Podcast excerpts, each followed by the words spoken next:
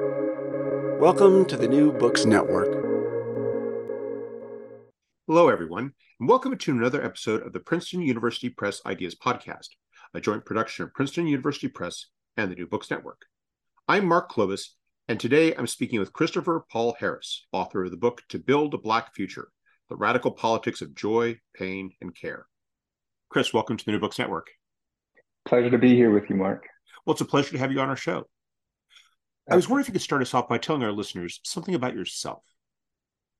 Something about myself. Well, presently I am an assistant professor in the Department of Global and International Studies at the University of California, Irvine. Uh, prior to that, I was a postdoc in the African American Studies Department at Northwestern University.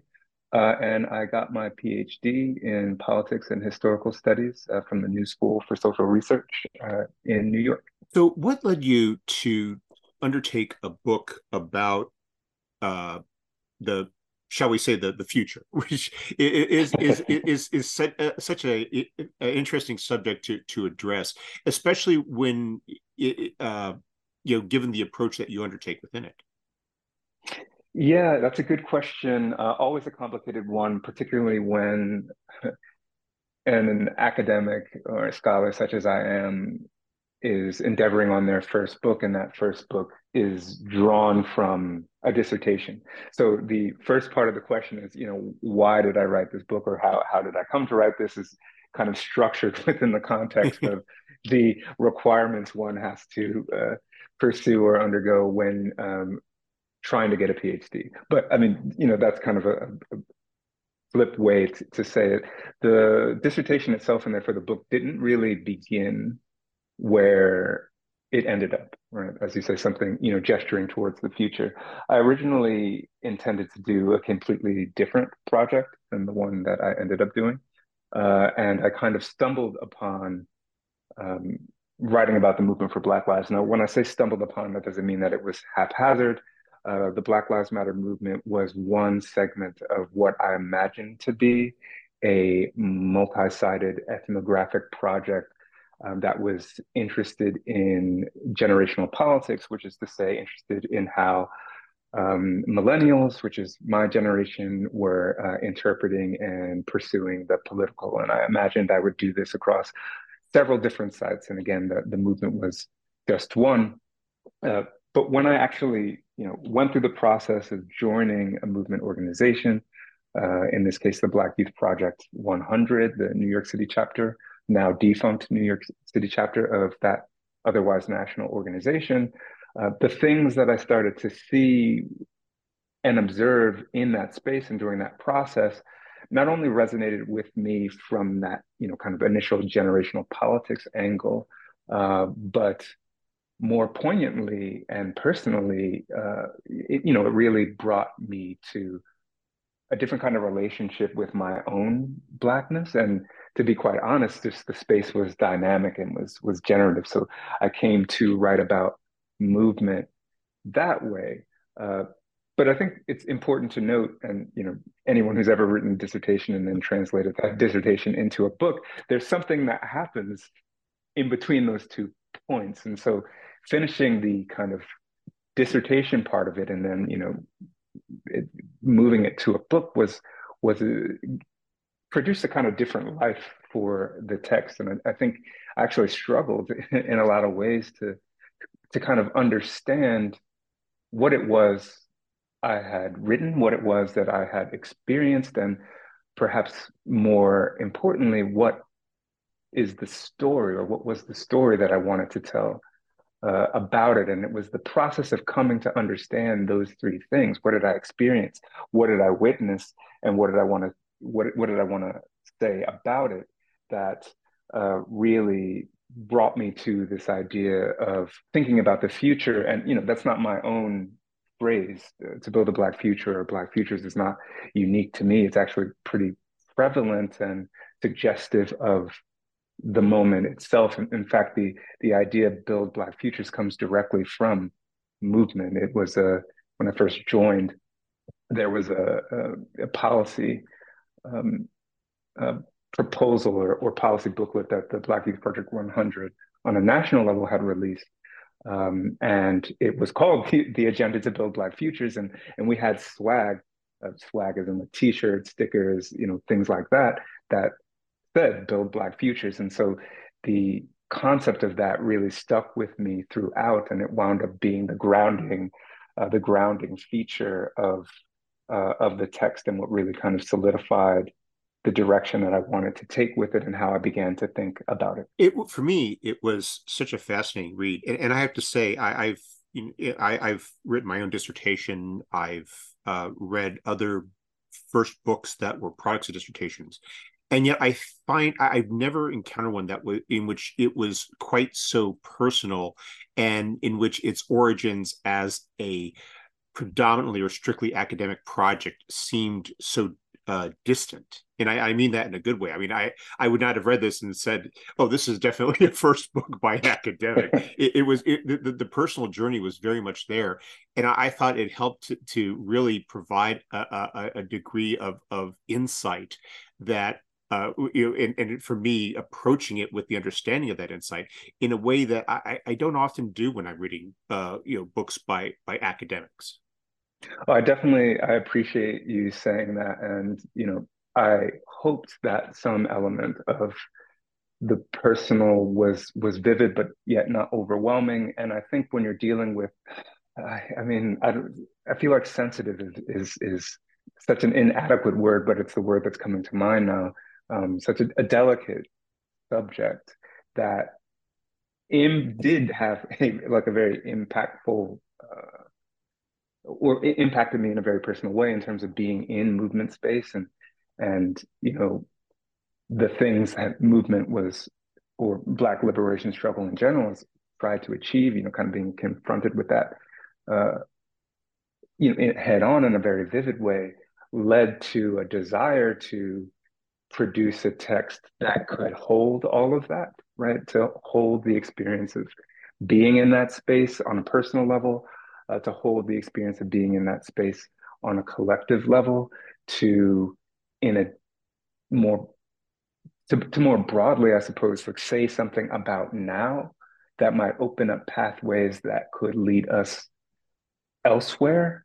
Uh, and the only way really to do that i think is to attempt uh, to produce a text that reads in a way that's not strictly uh, academic that really can capture the spirit of the of the time and the experience. I was wondering if you could perhaps uh, start off the the examination of of, of your text uh, by by talking a bit about the movement for Black Lives and and how you situate it within the Black radical tradition that you describe uh, in the first part of your book. Yes, uh, great. So one of the things that I try to make clear from my estimation um, is what exactly the movement for Black Lives is. And so on, on one level, there is the organizational side of it, right? Like the things that most people probably associate with the movement, the Black Lives Matter uh, global network, that organization, or BYP 100, or or even the kind of umbrella organization that calls itself the Movement for Black Lives. So when, when we think about Black Lives Matter and the movement, we're thinking about an organizational uh, infrastructure and network that emerged um, at a particular time. And I'll, I'll, come back to the emerging at a particular time point in a, in a moment. But the other side of it, and I think the, the most important side of it, or, or not the most, but uh, perhaps an overlooked side of it, I'd say, is the political culture that then spreads beyond what we might imagine to be uh, traditional movement spaces. And so, in that way, the movement is both this network of organizations, activists, and cultural workers, as well as a political cultural zeitgeist that spreads um, largely online and through social media. So that's a, the first point about it is to kind of define the movement as not simply being organizational, uh, but being cultural. Uh, and if we look at it that way, then the thing that that might ultimately survive from this particular conjuncture, this particular period, when organizations fade or activists or cultural workers move on is is that culture and so the second part of the question is so how does then that culture and the kind of organizations that that combine with it fit into a larger trajectory of the Black radical tradition. And you know, one of the things that I was intent on doing was grounding the movement uh, in this present moment, in this conjuncture, uh, as a response to, on the one hand, the Black politics of the recent past, uh, and on the other, as a response to uh, larger political and social phenomena, um, the crisis in world capitalism, the hypervisibility of Black death, uh, et cetera, and then to think about that response, which one could argue has been the response that Black uh, political and cultural formations have been responding to or have been attempting to respond to over time, how this particular iteration of that struggle compared to compared with or diverged from those past struggles and, and what i want to highlight or one of the arguments that i make with that regard is or within that space is that the rejuvenation of black radicalism that the movement pursues is not simply one that picks up say the Black Power era or where the Black Power, era left off, but rather extends it in circular fashion. And I think that the, the you know the main axis of this extension is kind of a return to the Black radicalism, uh, or at least I argue is a return to the Black radicalism of the enslaved insofar as abolition, a key political demand uh, of the movement, is not simply about eradicating a single institution or say the uh, police and prisons, uh, nor is it a desire for inclusion into uh, the liberal status quo as such. Instead, it is the pursuit of and a vision for you know something else altogether. And you know, when was the last time that kind of radicalism, that kind of vision, was central to Black politics?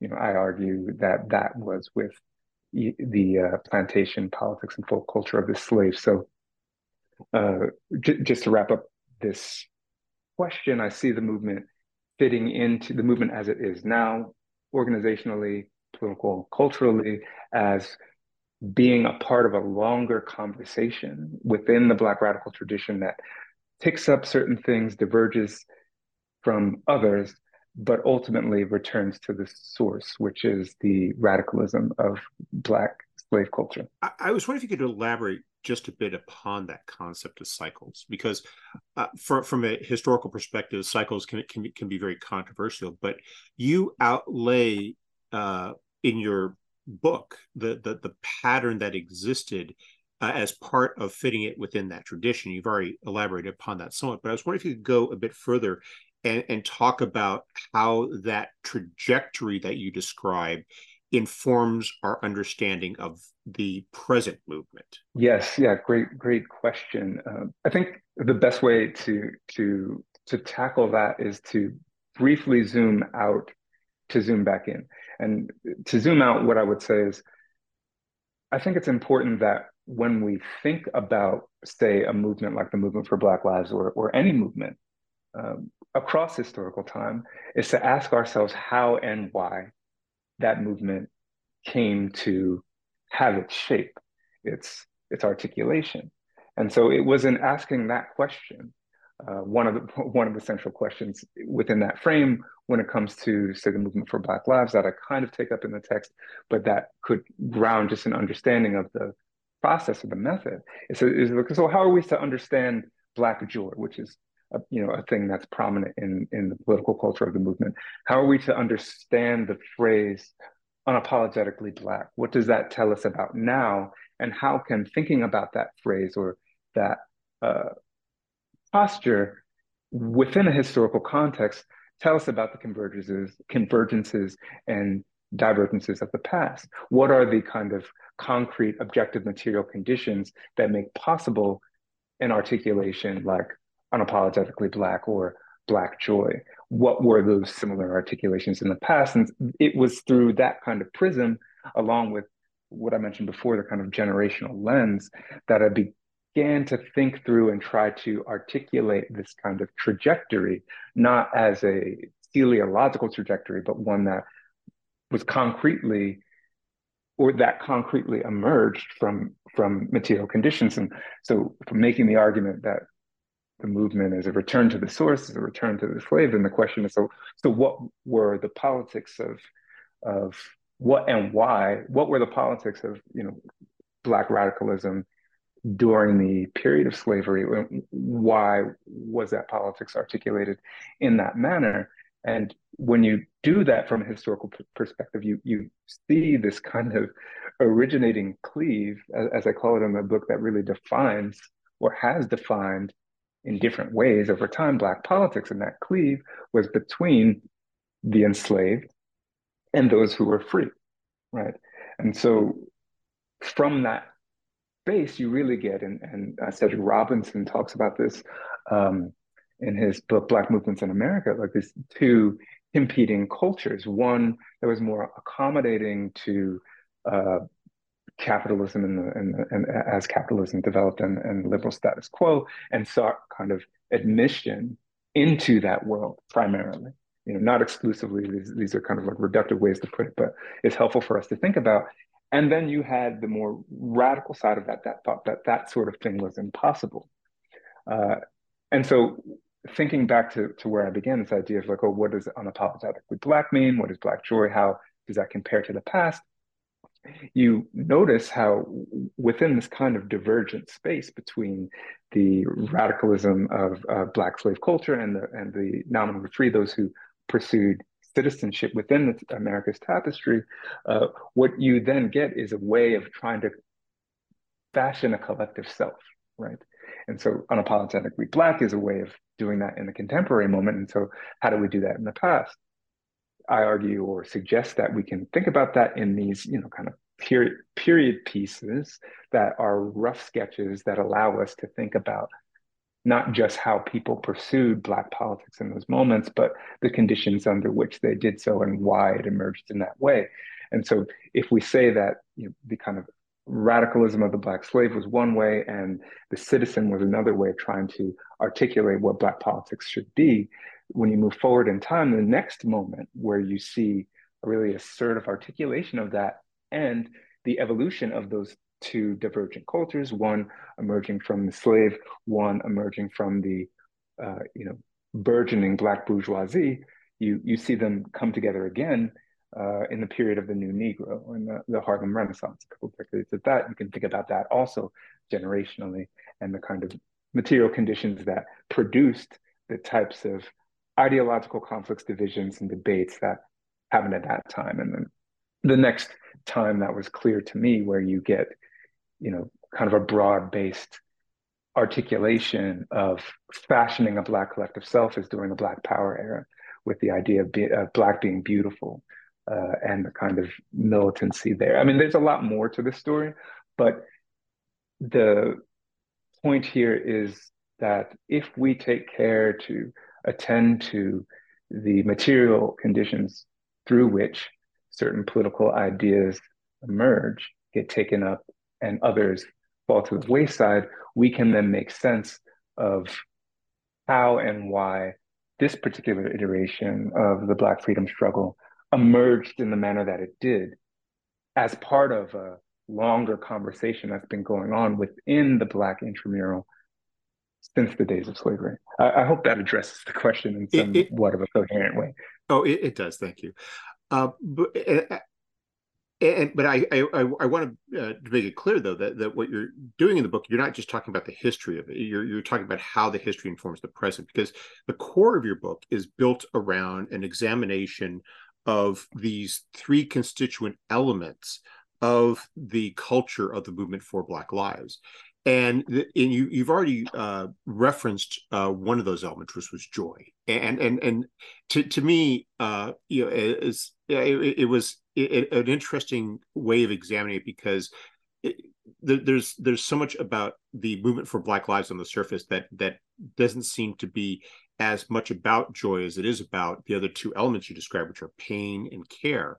And yet, what I found fascinating is when you take those, talking about that, that just how how uh, prevalent and how important all three of those elements are towards understanding uh, a lot of what is happening, the motivations and the, and the focus of the movement for Black Lives. Yeah, absolutely. I mean, so th- those three elements, pain, joy, and care, were, you know, pathways to understanding the movement as a whole, both in its present tense uh, existence and, and evolution, but also, you know, within the, this historical trajectory that we're talking about, one of the ways that the movement is different. Uh, and this came directly from being in movement space. It's not something that you know I invented. Uh, and I, I, start with pain to to and you know coming back to joy in a second. I start with pain um, within the context of the book precisely because pain has been at the center of Black struggle the whole time. So what makes it different now? It was a way to think about the way pain is experienced, and pain is experienced differently because of the you know material conditions under which we live. One of which is the existence of communicative technologies like social media. So now we can see Black premature death over and over and over and over again. And so that repetition produced a particular kind of response to pain. So again, it's not that pain in and of itself is unique or that joy or care is unique.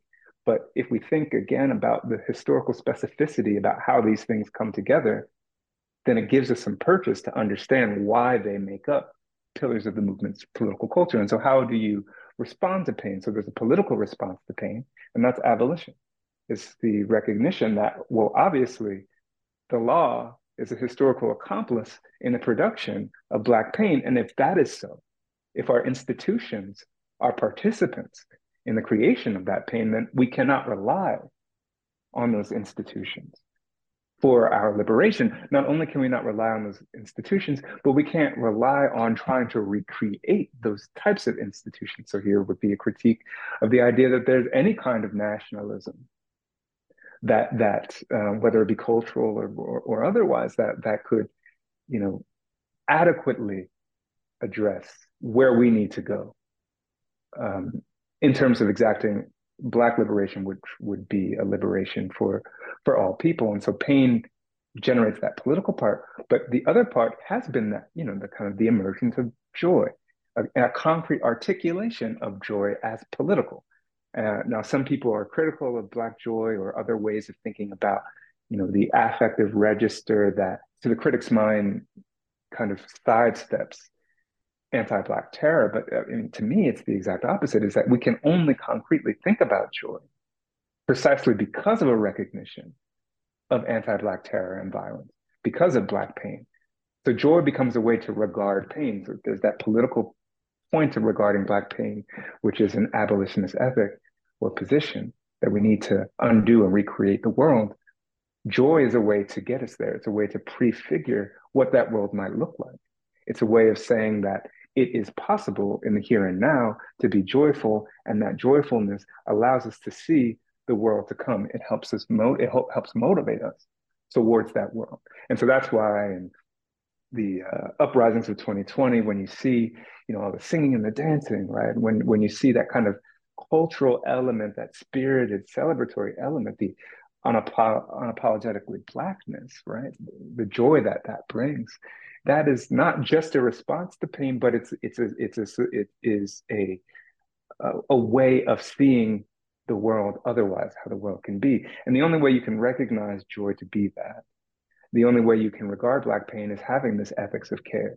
And that ethics of care, of course, feeds and sits in both places, but also has its own dimension, one of which is to say, well, we need to recreate our practices. We need different practices. We need different institutions. We need to be radically inclusive. Uh, we need to, uh, you know, find new ways or look elsewhere outside of uh, Western epistemologies, outside of the same practices that kind of brought us to this position in the first place that has produced Black pain in order to, you know, deliver us someplace else. And so an ethics of care is about that as much as it's about just recognizing all of the ways that we within ourselves reproduce those same kind of hierarchies, the same kinds of you know punitive positions uh, uh, that we've inherited, right? And the only way again that you can kind of begin to attempt to disentangle yourself from that, the only way that you can proceed with a kind of abolitionist ethic is by having that you know underlying position of care. So I put those three things together from the observations of being in movement and and also you know observing them elsewhere that this movement's political culture that exists online and call that constellation movements political culture pain joy and care the politics of the wake building off of christina sharpe I, I won't get too deep into that but the reason why i cited here is because one of the definitions of the wake uh, or let's say two of the definitions of the wake that she, talks about in that book is one of consciousness, right? A consciousness of what? A consciousness of living in the wake of slavery. And if you recognize that, then that invites that consciousness, invites, it. she writes it herself in the book, an ethics of care. That consciousness produces one, one in which you would then regard Black pain, which necessitates abolition. And then you would understand through that ethics of care, through an understanding of being in the wake, that you're actually not going to get to that end goal, that striving towards abolition, without providing people with a vision of what the world might look like without it. And that's the work of Black Joy, as much as it's the work of creating institutional formations and practices that don't simply reproduce the harms that are created in the context of the capitalist world system that we live under today.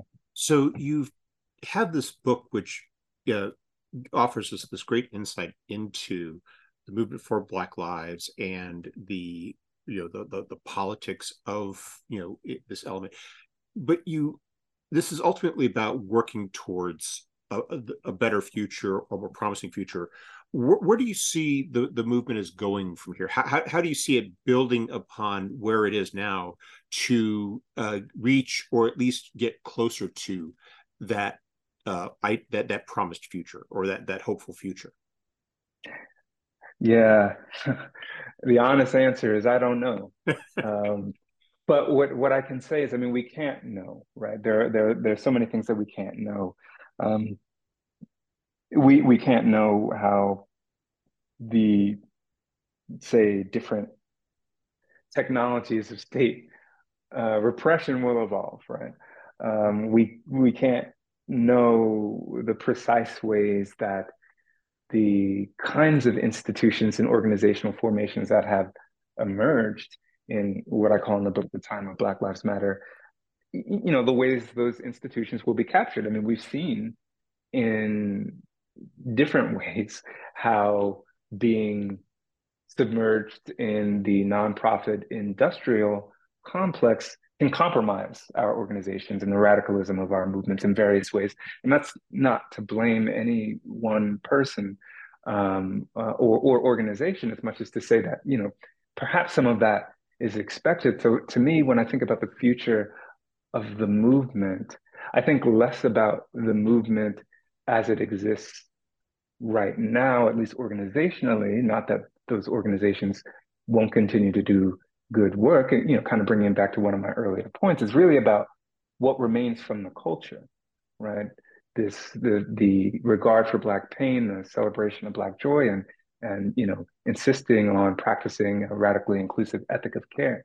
If we can hold on to the political culture that the movement has produced, and I believe that we can and will. I, you know, it's kind of hard to go back once these things have been introduced.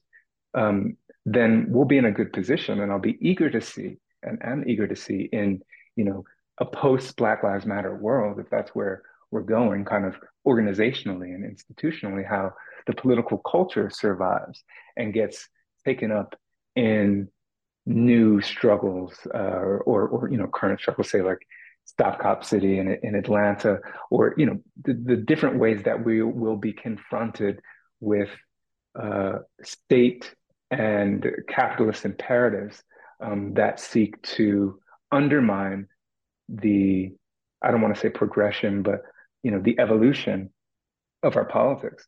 And you know, so again, the short answer is who knows? I don't know. But the more elaborate answer is to say that what I try to point to in this book is a is a is a politics that emerges from and for our present.